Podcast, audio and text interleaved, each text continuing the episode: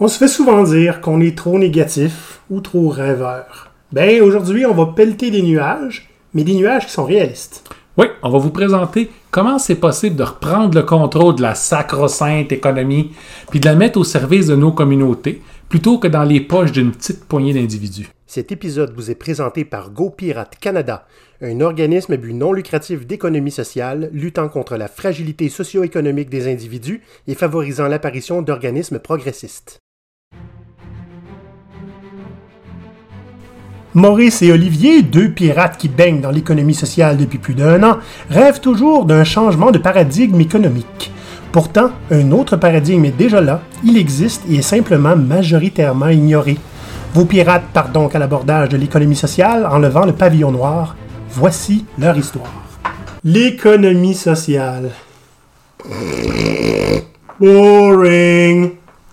Le monde, ce qu'ils veulent, Maurice, c'est qu'on tape sur des entreprises qui n'ont pas d'allure, puis qu'on crie avec du rhum. Ben, on a du rhum, hein? puis on va parler d'avarice. Ou de pourquoi est-ce que l'avarice n'est pas une composante essentielle de l'économie? Hein?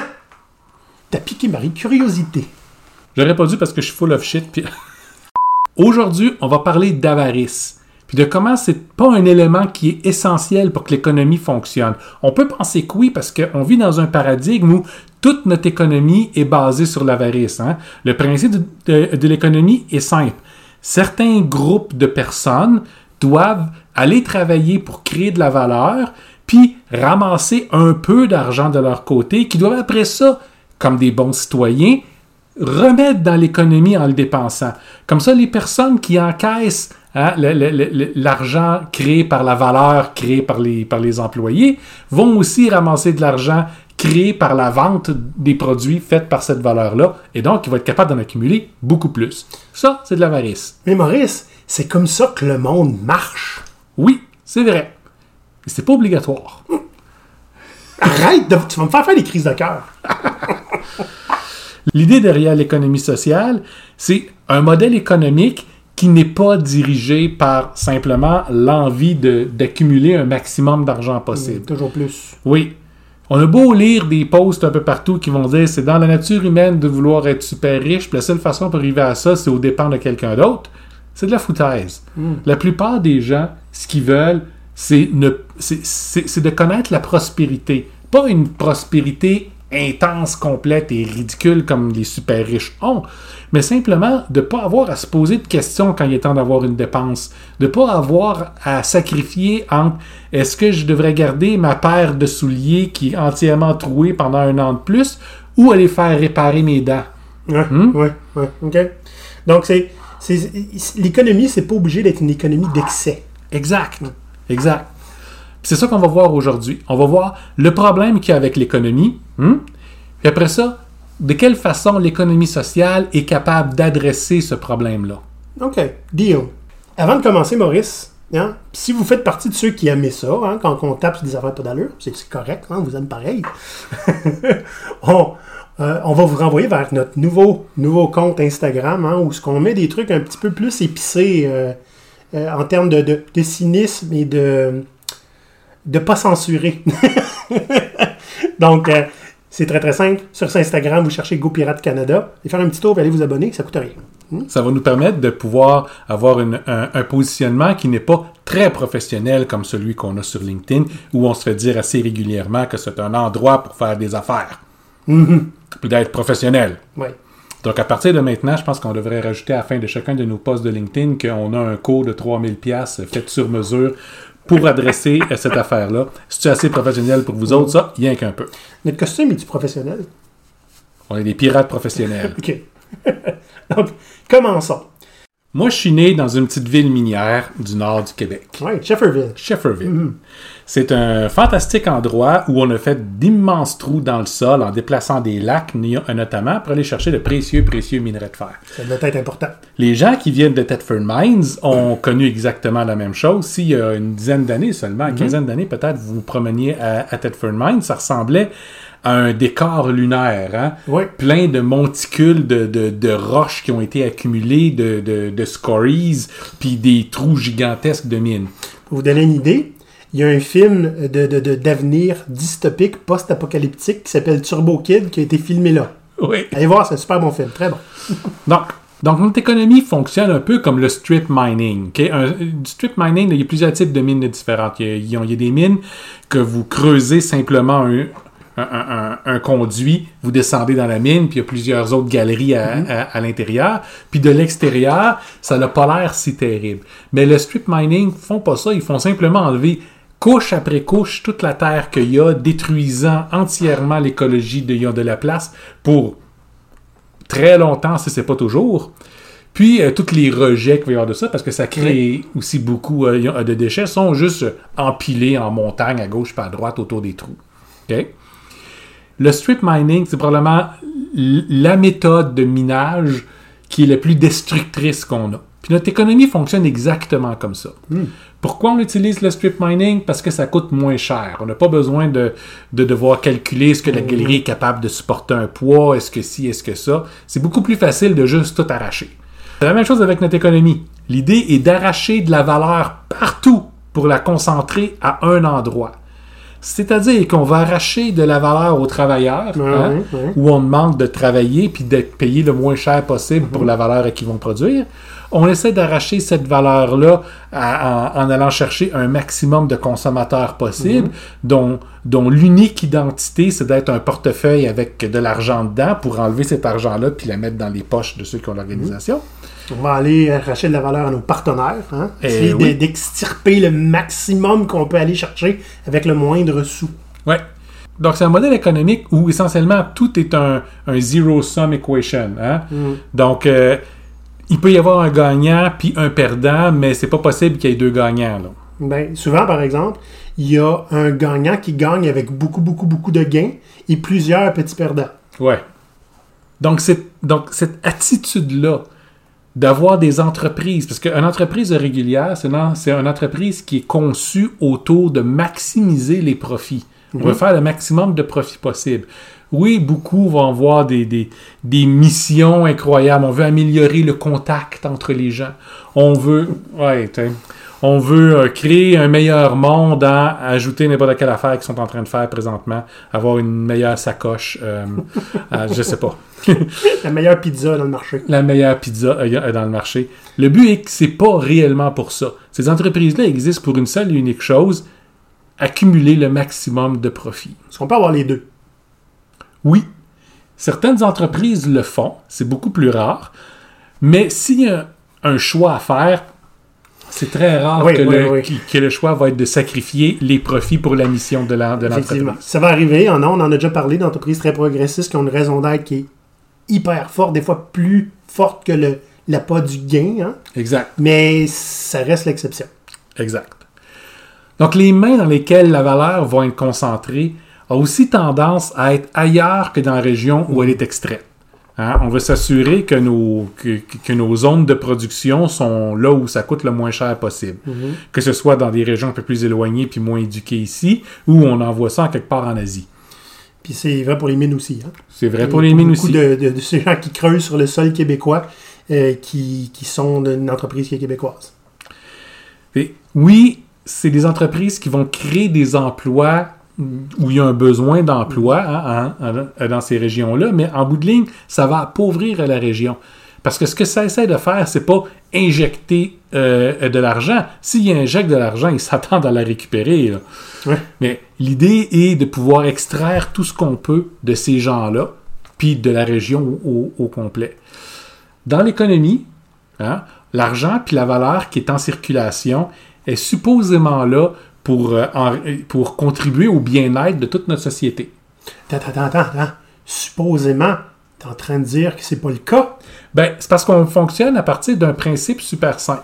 Si on la prend puis on la consacre entre les mains de gens très riches et naturellement très responsables, ils vont faire tout ce qui est en leur pouvoir pour améliorer la situation pour l'ensemble de nos citoyens. Je m'excuse, Maurice. Maintenant, j'y crois. Tout le concept du trickle-down Ah ouais. économie, tu mets l'argent en haut, puis il y a des morceaux euh, qui vont tomber. hein? Mm-hmm. ben, on s'est tout aperçu que ça trickle, mais ça trickle probablement pas assez. Ça tendance à trickler de façon inverse. Oui, ça, trickle vers le haut. c'est ça. Pour fonctionner, le modèle économique a besoin de, jeu- de- de deux genres de personnes. hein. Ça a besoin de spécialistes qui, eux, on va être malheureusement pris pour les payer une certaine valeur parce que ben, leur connaissance, ça vaut de quoi, ils le savent, puis le marché est en demande. Ils ont fait des études. Hein, oui. Pas le choix. Exact. fait que c'est. Fait que ça, c'est une première euh, catégorie, hein, la dépense qui est un mal nécessaire d'aller chercher l'expertise qu'on a besoin. La deuxième catégorie, ce sont les travailleurs non spécialistes. Puis eux, ces entreprises-là, donc le modèle économique au complet, vu que c'est, vu que c'est géré par, par ces entreprises-là, et de les maintenir dans un certain niveau de misère. Je peux comprendre que certains d'entre vous autres vont dire c'est pas vrai. Maurice fait sa mauvaise tête encore. Mais regardez les emplois qui sont disponibles pour des gens non qualifiés comme ça, au salaire minimum avec peu d'avantages sociaux. Puis regardez avec quelle force et vigueur les propriétaires des entreprises qui offrent ce genre d'emploi-là hurlent à chaque fois que ben, les gens sont pas assez mal pris puis assez désespérés pour appliquer puis rester dans leurs emplois. On vous envoie à notre épisode précédent, on en parle davantage. J'aimerais faire une parenthèse ici, Maurice, mais j'ai fait une observation dans beaucoup d'endroits où je suis passé ou, ou que j'ai observé. Les gens qui, ceux qui on peut qualifier de, de non spécialistes, hein, Mhm. fait que les gens qui vont faire le travail qui est, qui est la plupart du temps essentiel pour l'entreprise, et c'est ceux qui vont être le moins bien payés. Ouais. Et bizarrement, c'est aussi ceux que s'ils disparaissaient deux jours de suite, l'entreprise fermerait. C'est-tu un hasard, ça?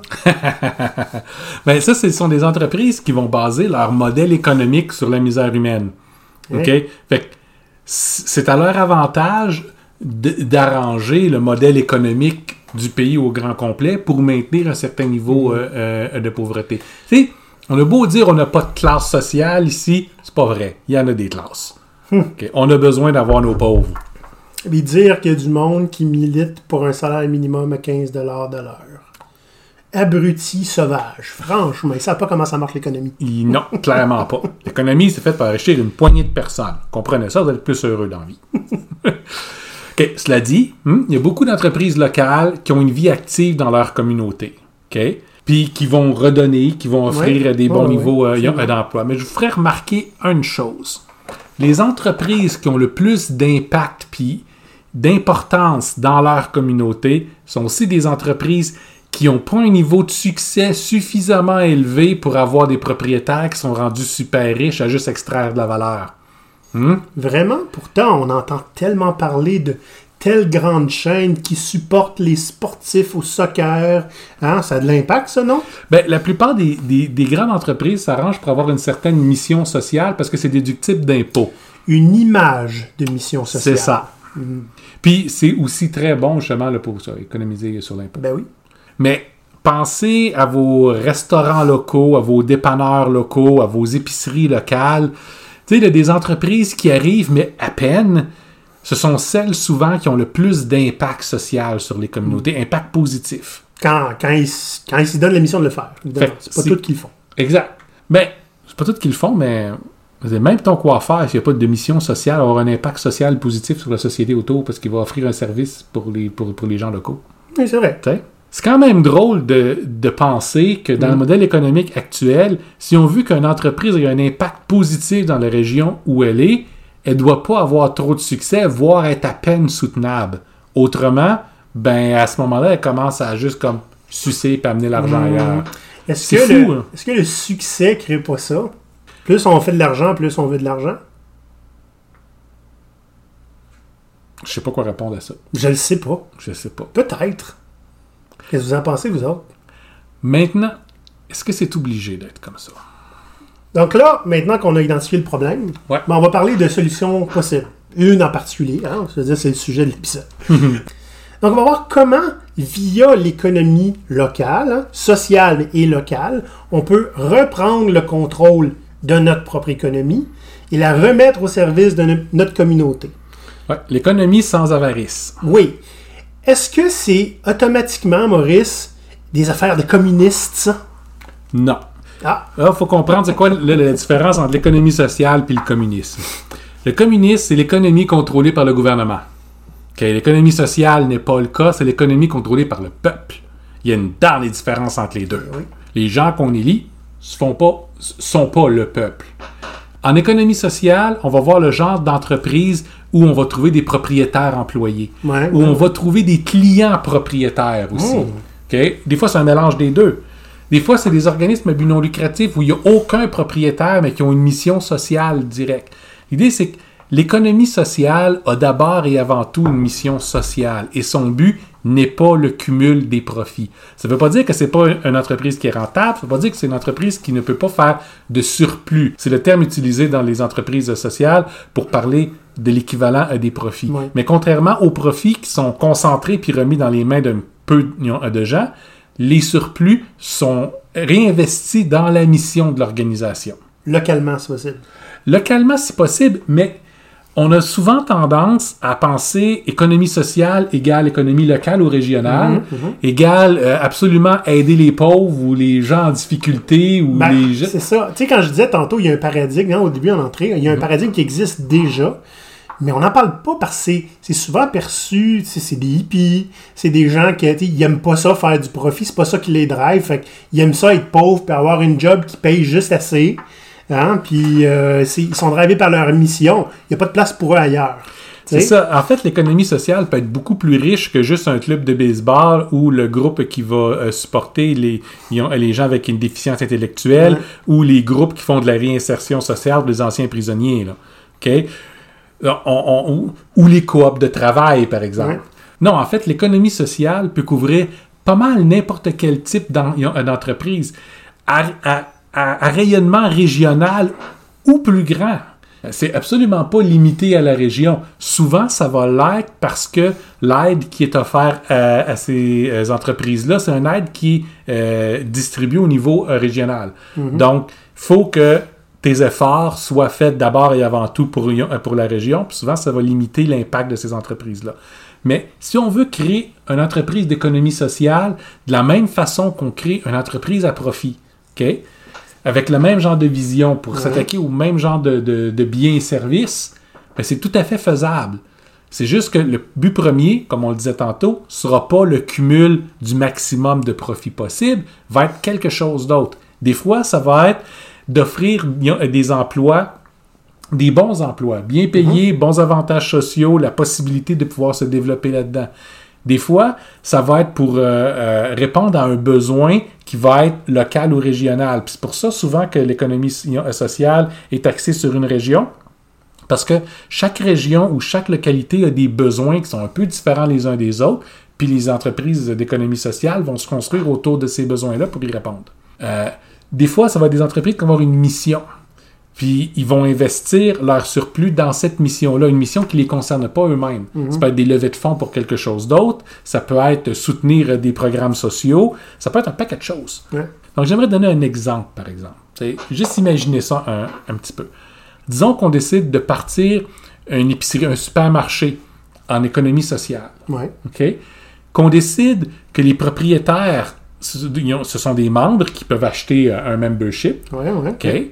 Puis recevoir quelque chose en retour euh, ou pas. Des fois, c'est juste pour avoir la capacité à aider à faire des, choix pour l'organisation. Donc, où ce membership-là va être disponible et aux travailleurs de l'organisation, peut-être même en obligeant qu'ils soient des membres s'ils veulent le travailler là, et aux clients de l'organisation. OK? À ce moment-là, on est sûr que ce supermarché-là va faire tous les choix de produits en magasin basés sur les besoins locaux parce que ce sont les propriétaires de la place. Ils savent ce qu'ils ont besoin, ils savent ce qu'ils veulent le consommer, puis ils ont une voix. Donc à ce moment-là, le- le- le- le- l'entreprise est plus apte à répondre à leurs besoins précis. Ouais, c'est pas, pas la maison mère d'un autre pays qui décide de ce qu'on distribue. Exact. Mm. Les employés, s'ils ont besoin d'avoir euh, des meilleures positions ou un salaire plus adéquat ou des horaires plus flexibles ou, ou peu importe, ils ont une voix pour ça parce qu'ils sont, ils font partie des, propriétaires de l'organisation. Ouais. Donc, ils ont un impact sur comment ça va être organisé. Maintenant, cette- ce supermarché-là peut très bien réaliser euh, des surplus. Qu'est-ce qu'on fait avec ces surplus-là? Parce que, comme on dit, une entreprise d'é- d'économie sociale, c'est pas une charité, c'est une entreprise, puis c'est fait pour être rentable. Au minimum soutenable, Si c'est rentable, ben là, on a des surplus, on peut décider de, de qu'est-ce qu'on va faire avec. Ça peut être aussi simple que l'utiliser pour, pour euh, améliorer les conditions euh, de travail. Il y, a des, il y a des employés qui sont là. Puis dans un départ où il faudrait que les employés partent avec des conditions moins intéressantes ou des salaires moins intéressants pour permettre à l'organisation euh, de partir, ça peut très bien être dans les premiers buts. Ben, dès qu'on a des, des surplus, on améliore leurs conditions jusqu'à tel niveau. Après ça, qu'est-ce qu'on fait avec les surplus? Ben, comme c'est un supermarché puis que tout le monde consomme euh, de- de- de- y a, des denrées, ben, ça peut être simplement un crédit en magasin et réparti également au travers de tous les membres. Donc, si on veut se doter, en plus de ça, d'une mission sociale plus grande, on peut très bien étendre ces, ces crédits d'épicerie-là à des gens qui sont dans le besoin. Mhm. Des familles euh, plus défavorisées. Exact. Ouais, qui peut faire une grosse différence parce qu'une des grosses dépenses sur n'importe quel budget, c'est la nourriture. Puis, euh, tu sais, souvent, euh, les, les membres hein, euh, ont aussi une voix, pas, pas juste les gens qui travaillent, ceux Ouais. qui consomment. C'est tout à fait possible de demander aux membres qu'est-ce qu'on fait avec le surplus? Ben, il faut. Ah, faut que ce soit en lien avec la mission, hein, juste le de répartir à tout le monde. Ça peut, ça peut être intéressant ou moins. Ben oui, ben ça, c'est indiqué dans les règlements internes de l'organisation. On ne décide pas à chaque fois, on dit c'est quoi notre mission sociale, qu'est-ce qu'on essaye de faire? Puis on construit l'organisation autour de ça pour réussir à servir au maximum de cette, euh, de cette mission so- sociale-là.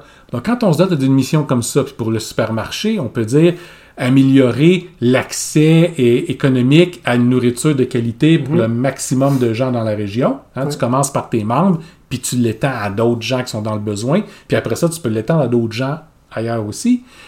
Ben, c'est un impact positif pour ta région, spécifique. là. C'est ta mission qui l'emporte. Et plus tu vas réussir à faire de surplus, meilleur c'est pour la mission. Mais ces surplus-là ne viendront pas au détriment des, des- des besoins des membres, des besoins de la communauté. Donc, c'est pas juste de l'extraction euh, de valeur pour le plaisir de pouvoir donner après.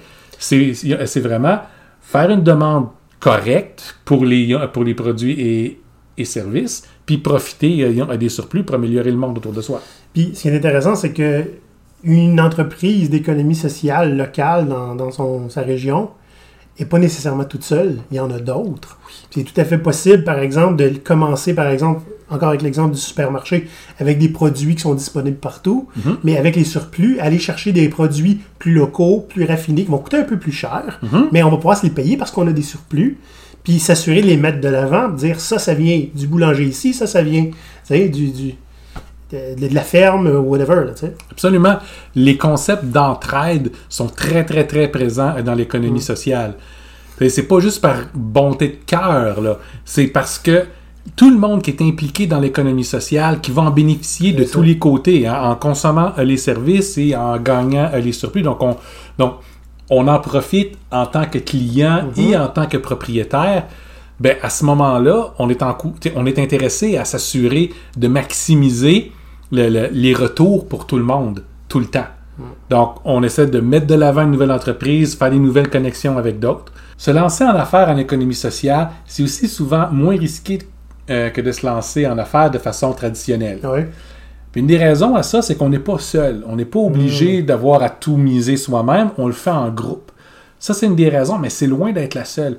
La meilleure raison, c'est que toute entreprise d'économie sociale est basée autour d'un problème à adresser. OK? Parce qu'il y a un problème, puis on est conscient euh, du problème, on est conscient des gens qui vivent ce problème-là, on est déjà en contact avec la clientèle. Ouais, c'est OK? bien. En, en créant une solution custom pour la clientèle qu'on a là, on s'assure de, de ne pas chercher euh, ses clients pendant très très longtemps. Effectivement. Donc, donc, euh, elle a déjà son rôle beaucoup plus facilement dans la communauté euh, dans laquelle elle opère. Des fois, tu as des entreprises d'économie sociale que le but est, est différent. hein. Présentement, on voit beaucoup euh, de coopératives de travail pour des consultants. Ouais, ouais. OK? Parce que, ben, on a tous des dépenses en marketing à faire, des dépenses en comptabilité à faire, puis tout ça, puis ça, ça fait juste euh, du sens de travailler ensemble puis de partager ces Ouais, dépenses-là. Au lieu de se manger hein, l'un l'autre comme des loups. Ben, c'est ça. Puis un autre des avantages avec une coopérative de travail comme ça, c'est que si on est payé à salaire fixe par la coopérative, puis que tout le monde travaille à aller assembler de l'argent pour la coopérative, ben à ce moment-là, même si quelqu'un, ça donne pas de client ou de contrat pendant un bout de temps ou n'est pas en mesure de travailler, ça ne veut pas dire qu'il n'y aura pas de salaire pendant, pendant un bout de temps. Parce qu'il y a des réserves qui sont là pour l'aider à le soutenir pendant qu'il est sur le banc, par exemple. OK? Puis on trouve des coopératives de travail comme ça, pas juste pour les, pour les consultants, mais pour un paquet d'autres types d'individus aussi. Donc, ça nous permet de créer un, un filet social supplémentaire pour les participants à cette coop-là. Tu sais, euh, Maurice, on donne des exemples, là, mais il y en a un, un exemple facile, c'est C'est nous. nous. Vous savez, euh, ça a pris du temps avec GoPirate avant qu'on arrive à trouver exactement où se mettre les pieds puis quelle direction prendre. On a de la mauvaise tendance de vouloir aider tout le monde. Oui, hein? puis là, on l'a fait. Puis l'économie sociale est clairement dans notre ligne de mire. Alors, on vous a parlé il y a quelques semaines de notre grand projet avec des stagiaires, Ouais. mais on essaye aussi de les exposer à l'économie sociale en les faisant travailler avec des clients qui proviennent euh, de ce milieu-là, histoire qu'ils comprennent non seulement les principes, mais la valeur de la mission en arrière. Puis l'idée avec ça, c'est qu'on veut réussir à faire émerger la, la- la fibre entrepreneuriale Mhm. de certains d'entre eux, puis à l'aide d'un autre programme, pouvoir les aider, puis les encadrer à lancer leur propre entreprise d'économie sociale. Ce qu'on aimerait faire, c'est dans toutes les régions, commencer à avoir des alternatives sociales à la plupart des, des- des produits et services qu'on peut trouver partout. C'est-à-dire qu'en tant que société, en tant que, que- que- que communauté, on peut avoir le choix de dépenser notre argent dans des organisations avec un but social qui va être au bénéfice de la communauté.